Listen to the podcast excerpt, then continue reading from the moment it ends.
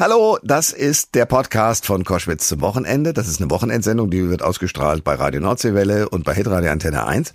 Und es gibt eben Podcasts dazu. Und der Gast, der heute hier in diesem Podcast auftaucht, ist schon häufiger dabei gewesen, nämlich Sebastian Fitzek.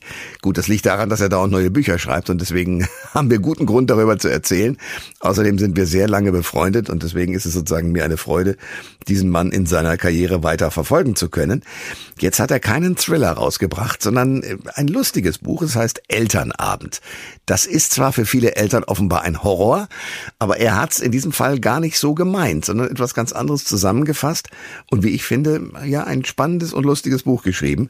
Äh, und wie er darauf gekommen ist, das besprechen wir in diesem Gespräch. Der Thomas Koschwitz Podcast. Ihr hört Koschwitz zum Wochenende und ich habe Sebastian Fitzek dran. Herzlich willkommen, Sebastian. Ja, hallo Thomas. Ähm, es ist ja so, bei Sebastian Fitzek, wenn ich den Namen nur sage, denkt man natürlich an Psychothriller, an Hochspannung, abgekaute Fingernägel, all diese Dinge. Jetzt gibt es aber von dir eine Reihe von Büchern, die sind nachdenklich, manche sogar sehr witzig. Ich habe das Buch jetzt gelesen, was du jetzt rausbringst. Ja. Da steht als Warnung im Untertitel kein Thriller. Obwohl, ja. wenn du dann den Titel liest, denkst du, es ist doch einer, nämlich Elternabend. Oh, das ist doch das Grauen. Hast du da eigene Erfahrungen einarbeiten können in das Buch? Also nach dem Motto, du sitzt ja. häufiger wegen der zahlreichen Kinder in Elternabenden oder wie ist es? Ja, also tatsächlich, ich habe ja mittlerweile vier Kinder und da hat man hin und wieder Elternabende und einige Erfahrungen konnte ich ähm, einarbeiten. Wobei ich erstmal die Lanze brechen muss für alle Lehrer, Lehrerinnen, Erzieher, Erzieherinnen. Ähm, meistens sind es dann doch eher die Eltern, die diese Veranstaltung zu einer sehr denkwürdigen machen.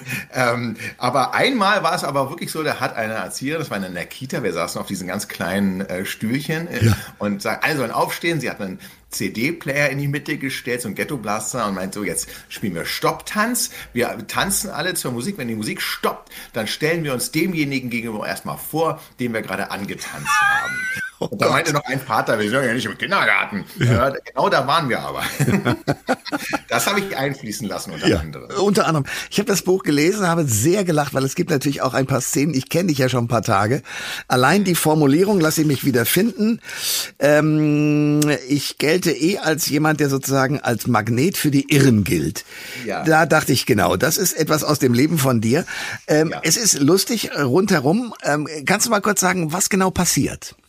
Eine sehr skurrile Ausgangssituation. Es ist ein Kleinskanove, der gerade zur falschen Zeit am falschen Ort das falsche Auto klauen will, nämlich einen Protz-SUV und der gerät in so eine Fridays for Future äh, Demo ähm, und eine, eine ja, Mitreißigerin zerhackt mit der Baseballkeule dieses Auto und was ihm ja gar nicht gehört. Und jetzt müssen die beiden vor der Polizei fliehen, ähm, Streithähne unterschiedlichster Natur und sie landen auf dem Elternabend einer fünften Klasse. Und um die Nacht nicht auf dem Revier zu verbringen, geben sie sich als Eltern von dem Kind aus, was sie überhaupt nicht kennen. Problemkind, Eltern sind nie da äh, und äh, jetzt müssen sie ein Problemkind noch verteidigen und sie haben überhaupt gar keine Ahnung, noch wissen noch nicht mal, wie es heißt. Ja, sensationell.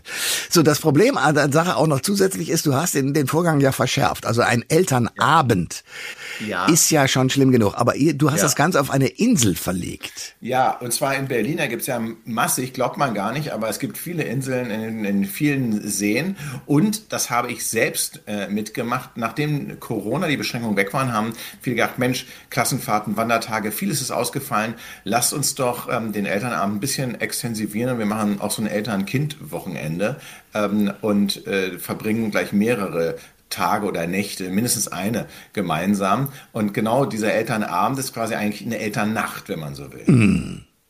Sebastian Fitzek ist bei Koschwitz zum Wochenende. Es gibt einen neuen Thriller, hätte ich beinahe gesagt. Nein, es ist ein sehr lustiges Buch. Es heißt Elternabend, was einen Thriller vermuten lässt, aber es ist keins. Es ist sehr launig, sehr lustig geschrieben. Es gibt ein paar Stellen, wo ich hell gelacht habe. Also ja. insofern eine, eine leichte Zeit. Ist das auch eine Überlegung von dir gewesen nach dem Motto, ich mache sonst immer nur Hochspannung und auch Gruseliges. Ich will mal was anderes? Oder was ist der Grund zu sagen, ich schreibe jetzt komisch?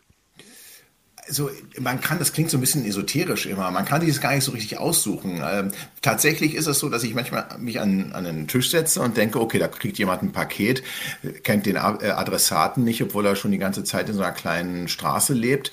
Das könnte der Beginn der Komödie sein, von einem, der paranoid wird und äh, sich verbarrikadiert und keinen mehr reinlässt. Und ähm, es könnte ähm, aber auch natürlich genau unter der Prämisse auch ein Psychothriller werden. Mit anderen Worten, ich weiß am Anfang gar nicht so richtig, wie bei das Paket, da wurde es ein Psychothriller. Ja in welche Richtung es nun sich ein, äh, einschlägt. Und hier, gut, hier ahnte ich schon sehr schnell, dass das dann humoristische äh, Züge haben äh, will, aber tatsächlich, Elternabend hätte auch ein Thriller werden können. Ja. Ähm, und deswegen musste ich das draufschreiben, äh, weil wahrscheinlich jeder gedacht hätte, hm, okay, also mal gucken, was auf diesem Elternabend, wer da gemeuchelt wird. Ja, ich verstehe. Das heißt also mit anderen Worten tatsächlich, du arbeitest so, dass du dich, du hast aber meistens noch einen, einen, einen Grundgedanken. Also ich erinnere mich, ja. dass wir in irgendwelchen Cafés gesessen haben und du mir eine, einen Grundplot erzählt hast. Richtig.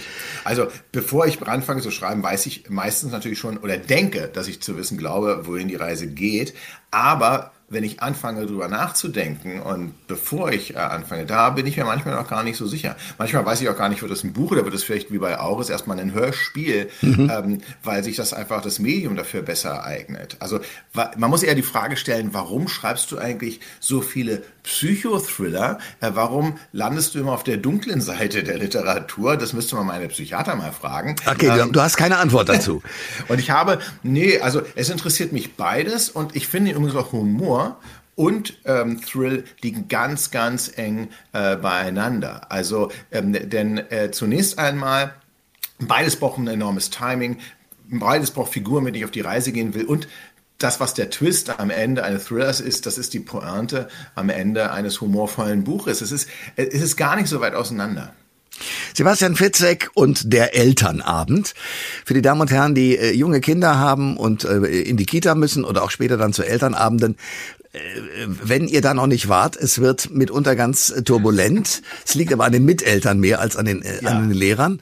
Äh, obwohl ich auch den Dialog äh, zwischen Mutter und Tochter beispielsweise verfolgt habe, wo die Tochter gesagt hat, ja, du bist äh, die Elternsprecherin, alles richtig, bitte halt dich zurück, weil ich muss es dann ausbaden im Unterricht. Ja. Also man muss da ja ganz fein und sensibel und diplomatisch unterwegs sein. Das kannst du nachempfinden, oder? Ich kann das gut nachempfinden. Ich glaube allerdings ist dieses Buch sogar auch was für Leute, die die keine Kinder haben oder nie auf dem Elternabend waren. Äh, aber meistens war man immer auf einer Schule und ja. hatte dann vielleicht auch Angst, dass die Eltern zurückkommen von einem Elternabend und dann irgendwelche Sachen wieder erfahren, die sie vielleicht nicht so hätten ähm, erfahren sollen. Also man kann sich da, glaube ich, gut rein äh, vollziehen. Und die Hauptfiguren, wie gesagt, das steht ja auch, stell dir vor, du musst stundenlang auf dem Elternabend sitzen, was ja schon der Horror ist, hm. und dann hast du noch nicht mal ein Kind. Ja, genau, genau. ja, äh, genau. Wobei, ähm, wie ist es für dich gewesen, als du Schüler warst? Ich vermute mal, nachdem du ja auch eine Doktorarbeit geschrieben hast, und zwar extrem gut, dass du auch ein guter Schüler warst. Ist das so gewesen? Ah, also ich war ein, ähm, ein guter Schüler, aber kein sehr guter Schüler. Das muss man sagen. Ich war auch kein Überflieger. Ich war kein äh, Superbrain oder hatte auch keine Inselbegabung oder irgendwas, was mir das alles hätte leichter machen können. Ich musste schon so ein bisschen strategisch vorgehen. Ich hatte beispielsweise in der Oberschule keine Lust, permanent ähm, mich immer zu melden und immer alles Wissen parat zu haben. Dachte mir, okay, dann hältst du am Anfang des Halbjahres ein Referat. Mhm. Da kannst du ja selber bestimmen, über welches Thema und ähm, kannst vielleicht auch ein bisschen so so, das kannst du vorbereiten, dann kriegst du da schon mal eine gute Note. Dann hast du einen Großteil deiner mündlichen Note schon mal intus. Vielleicht ist das der Grund, warum ich A so gerne rede und B dann am Ende gerne auf Bühnen stehe. Ja, und äh, parallel das Ganze vorbereitest, indem du ein Buch schreibst. Ja, ja, genau, genau. Sebastian Fitzek ist mein Gast bei Koschwitz zum Wochenende. Ähm, Elternabend heißt das Buch und äh, das Interessante ist, und ich will da jetzt äh, nicht äh, in die falsche Richtung vorgreifen, aber du hast dann trotzdem einen auch ernsten Teil. Ja.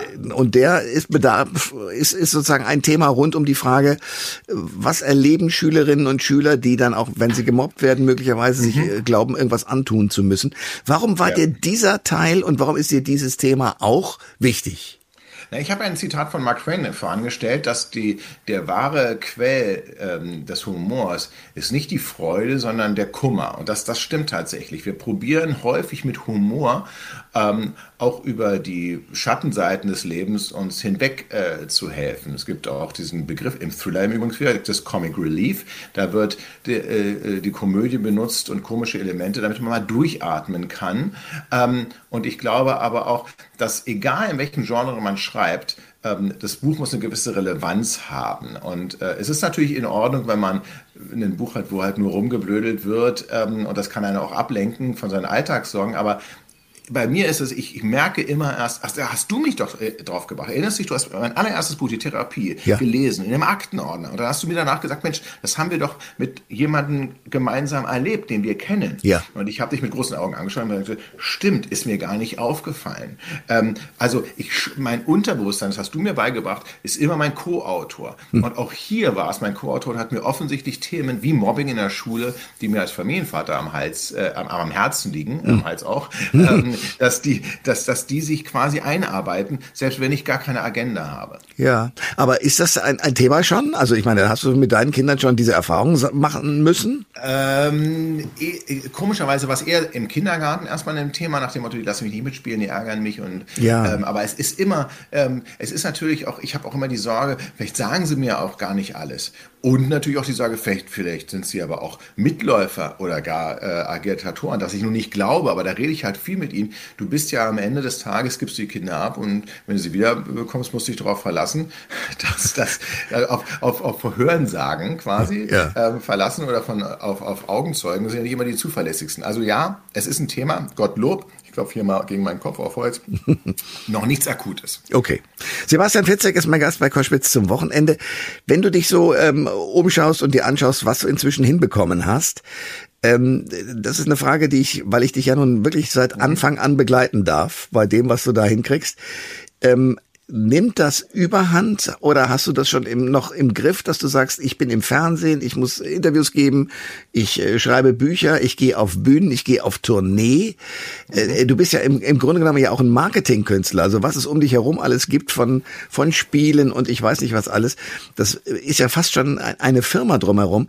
Ähm, mhm. Wie behältst du das im Griff?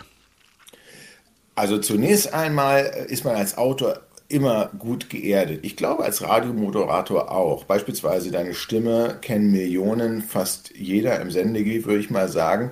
Ähm, aber man konzentriert sich vielleicht nicht immer drauf. Gut, du bist jetzt auch gesichtsbekannt, ähm, aber ein, ich sag mal, ein herkömmlicher Radiomodera Radiomoderatorin wird vielleicht dann mal, wenn ein längeres Telefonat geführt wird äh, oder wenn der Name fällt. Aber es ist nicht so, dass die Leute sich ähm, weiß ich was, schreiend auf die, auf die Knie werfen, wenn man da lang geht. Also ich bin so, kein das, Robbie Williams, willst du damit genau, sagen? Nee, ist klar. Das ist halt bei, bei Schauspielern, bei allen, die gesichtsbekannt sind, aber auch bei Musikern und Musikerinnen natürlich ganz anders. Das heißt, man wird geerdet sofort. Man vergisst auch, ähm, dass es womöglich Leute gibt, die ähm, einen kennen, relativ schnell.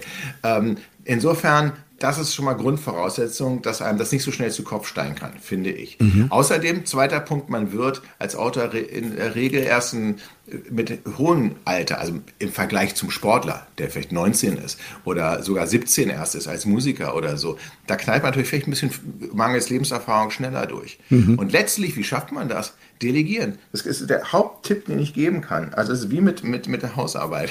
man schafft, die jemandem zu geben, muss man nicht viel Mühe rausbringen. Ähm, wobei das meine ich natürlich. Aber was ich meine ist, Such dir in jedem Gebiet jemanden, der besser ist als du, da musst du ihn nicht kontrollieren. Ähm, ich, die Leute, die meine Veranstaltung machen, der Regisseur, ähm, die, meine Managerin Manuela, oder sie, der kann ich nichts beibringen, der kann ich nichts sagen, sondern ähm, das, das läuft alles wie ein Uhrwerk um mich herum und ich bin und, und ich bin froh, dass ich mich auf das konzentrieren kann, was mir Spaß macht. Das sind die Geschichten. Und wie lang, also ich meine, du musst ja wahnsinnig viel schreiben. Ich meine, es kommt Thriller raus, es kommt dann äh, Elternabend raus, also anderes Genre. Also du bist ja dauernd eigentlich am Schreiben. Ähm, mhm. wie, wie einsam ist das? Also wie viel, wie viele Tage im Jahr bist du sozusagen in Klausur und wie viele Tage bist du auf Tour und, und siehst Menschen? Also ich bin auf jeden Fall so drei bis vier Monate in Klausur. Das hört sich aber jetzt so an, als ob mich keiner ansprechen darf und ich drei bis vier Monate im Elfenbeinturm sitze. Es ist eigentlich wirklich anders zu betrachten. Kurioserweise haben Schriftstellerinnen und Schriftsteller eine Sache geschafft, nämlich sich diesen Nimbus zu erarbeiten. Ähm, es, kein, kein Buchhalter, keine Sekretärin oder so wird gefragt, sagen Sie mal, Sie, Sie arbeiten ja jeden Tag, ne? Ja. Wie machen Sie denn das? Acht Stunden, acht Stunden sind Sie da jeden Tag mit Zahlen beschäftigt. Ist das nicht sehr einsam? Was machen Sie denn? Das würde keiner machen. Mhm. Wenn ich acht Stunden jeden Tag schreibe, na, überleg mal. Ähm, ein Buch hat vielleicht 400 Seiten. Mit anderen Worten, ich muss eine Seite äh, pro Tag schreiben. Das ist eine Buchseite, das ist keine DIN A4-Seite. Ja. ja. Also, das, das, das, das schaffen wir mit E-Mails. Na klar muss man vorher nachdenken, gar keine Frage. Aber, aber ähm, wie Stephen King sagte, Stephen King, der ja nun, der schreibt dreimal so dicke Bücher wie ich und dreimal so viele Bücher wie ich. Er ist halt ein Genie, klar. Er sagt aber im Interview völlig unverständlich, ich weiß gar nicht, was machen die anderen eigentlich? Ich meine, das ist ja mein Job. Ich arbeite jeden Tag. Was, was, was guckt die anderen? Er, er hat wirklich geschrieben, was gucken sich die Blumen an oder so? Er versteht es nicht. Ja. ja ganz so weit würde ich nicht gehen. Ich verstehe nicht, wie er seinen Output. Andere verstehen nicht meinen Output. Aber der ist beispielsweise im Vergleich zu einem Walser erschreckend gering. Ich glaube, der hat jetzt 137 Bücher mittlerweile ja. alleine nur bei Surkamp geschrieben. Ja. Ja gut, auf der anderen Seite ist es natürlich so, der Schriftsteller, der einsam vor sich hinschreibt, ist ein sehr gernes, vielleicht auch nur ein Klischeebild, aber es genau. ist eins, äh, was aber natürlich bedeutet, dass man sich in eine Welt versenken muss, die man beschreibt. Und das ja. ist, glaube ich, schon noch was anderes, als wenn ich als äh, Finanzbeamter sage, so, jetzt mal gucke ich mir mal den Fitzek an, was der hier, hier meine Fresse, was verdient, also und dann Bin musst ich du mir nicht so sicher, müsste ich den Job machen, würde ja. ich vor diesen Zahlen sitzen wie ein Bekloppter. Ich habe gerade noch mal The Accountant mit Ben Stiller gesehen, diesen, ähm, wie ich finde, sehr genialen Thriller. Ähm, äh, kann, man, kann ich nur empfehlen, wird gerade äh, gestreamt. Mhm. Und ähm, und der, der, der arbeitet in einer Nacht 15 Jahre Bilanzen von so einer riesigen Firma durch. Ne? Ähm, klar, der hat natürlich auch so eine Inselbegabung, aber ähm, ich, das, das, das wäre für mich der schlimmste äh, Job. Und ich glaube, und, und andere gehen da auf. Jeder, jede Arbeit ist kreativ, jede Arbeit erfordert seine Skills. Und für mich ist Schreiben eben, ich würde ja schreiben, auch, auch wenn keiner äh, mich dafür bezahlen würde, habe ich bewiesen mit meinem Debüt. Da war ja nicht raus, ob es irgendjemand lesen will. Ja, klar. Mit anderen Worten, also wenn man, ich meine, sagt, du, dein Hobby, was du gerade machst, das kannst du beruflich machen und kriegst noch Geld für. Na, wer, wer macht denn dann nicht täglich sein Hobby? Absolut. Sebastian Fitzek ist mein Gast bei Koschwitz zum Wochenende. Es gibt das neue Buch Elternabend. Wer lachen will, sollte sich das unbedingt anschaffen. Äh, aber dein Gesamtwerk ist ja eher der Thriller. Bleibt das mhm. so? Gibt es da schon nächste ja. Pläne? Der nächste Plan hat tatsächlich auch mit einem Schulthema zu tun, was tatsächlich nicht mich, sondern den Verlag vor eine Herausforderung gestellt hat, weil das geht um ein Klassentreffen. Und damit man nicht durcheinander kommt, sagen, Moment mal, was ist denn jetzt der Thriller? Der Klassentreffen oder der Elternabend? Hm. Ähm, heißt das Buch die Einladung. Es ist eine Einladung zu einem Klassentreffen, was ähm, nicht in Berlin, sondern in den verschneiten Alpen äh, stattfindet. Und vor diesem Setting, wie es auf Neudeu halt spielt, äh, der nächste Thriller, der, so Gott will, Ende Oktober rauskommt. Okay, cool. Ähm, was äh, tatsächlich in letzter Zeit passiert ist, und ich weiß nicht, ob dir das auch passiert, es gibt eine Reihe von Formulierungen, äh, auch in Büchern, auch in älteren Büchern, die inzwischen angekreidet werden, weil man sagt, so spricht man heute nicht mehr, das Gendern ist ein Thema und so weiter. Ähm, kannst du diese Hysterie, um das wir müssen vermeiden, dass äh, Worte, die früher gebräuchlich waren und heute ein Affront darstellen, wir müssen diese Worte vermeiden und möglicherweise ganze Bücher oder auch zumindest äh, Teile davon umschreiben. Kannst du diese Hysterie nachvollziehen?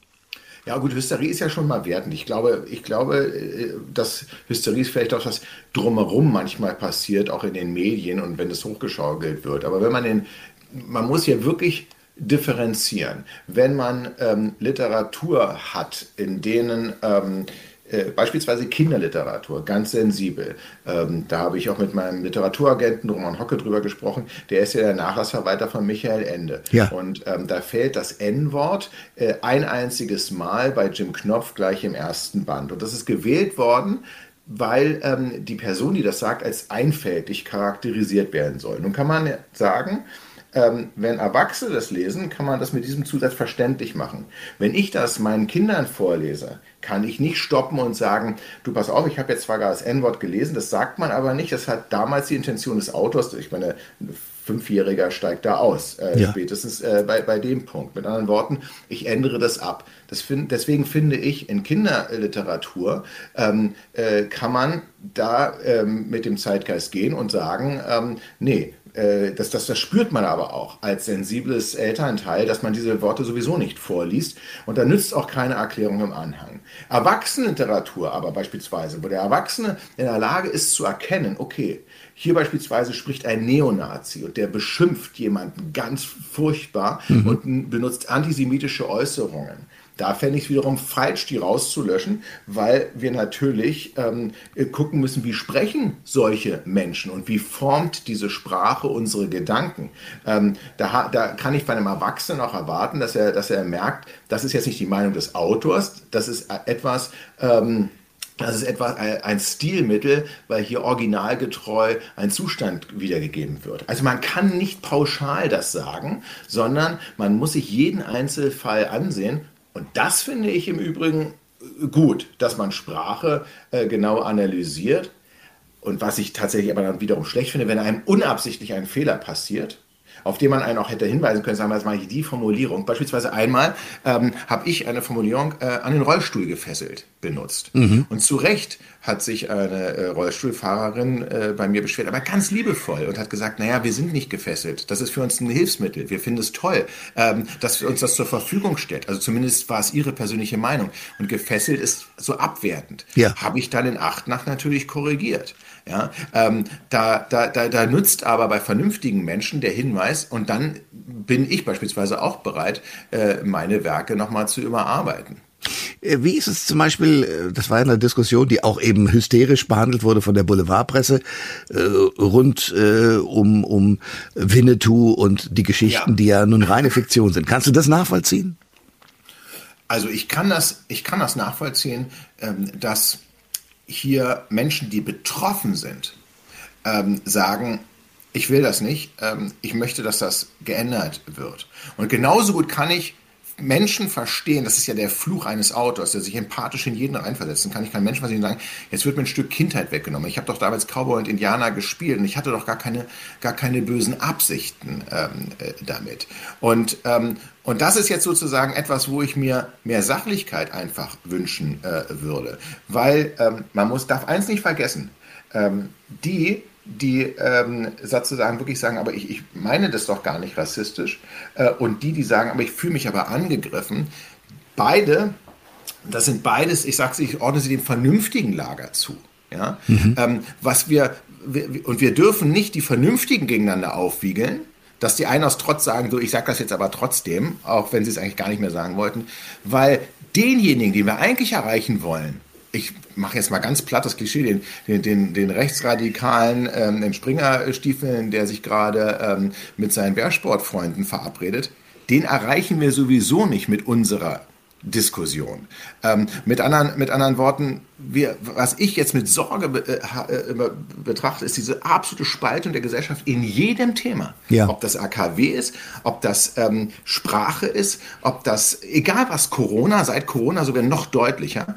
Und wir brauchen endlich mal wieder etwas Vermittelndes, was die Vernünftigen vereint, ähm, auch wenn die Vernünftigen unterschiedlicher Meinung sind. Ähm, und dann, und dann kommt man, glaube ich, auch zu, zu einem Konsens und dann versteht man das auch. Ähm, aber, es, aber beide Seiten holen immer ganz schnell die Keule raus. Ähm, und lachende Dritte sind die, die wir eigentlich bekehren müssen, äh, also die Unbelehrbaren, wenn man so will. Und die wir nicht erreichen. Die wir, die wir gar nicht erreichen, nicht über Twitter, nicht über soziale Medien, über gar nicht. Und da müssen wir uns wirklich überlegen, wie, wie erreichen wir die, ähm, weil das sind nämlich die, unter denen dann äh, Menschen, die benachteiligt sind, wirklich zu leiden haben. Das sagt Sebastian Fitzek, Bestsellerautor, normalerweise im Psychothriller-Fach unterwegs, obwohl der Elternabend auch in manchmal komischer Richtung allerdings in diese Richtung geht. Sebastian, danke für das Gespräch. Thomas, ich danke dir sehr. Alle Informationen zur Sendung gibt es online auf thomas-koschwitz.de.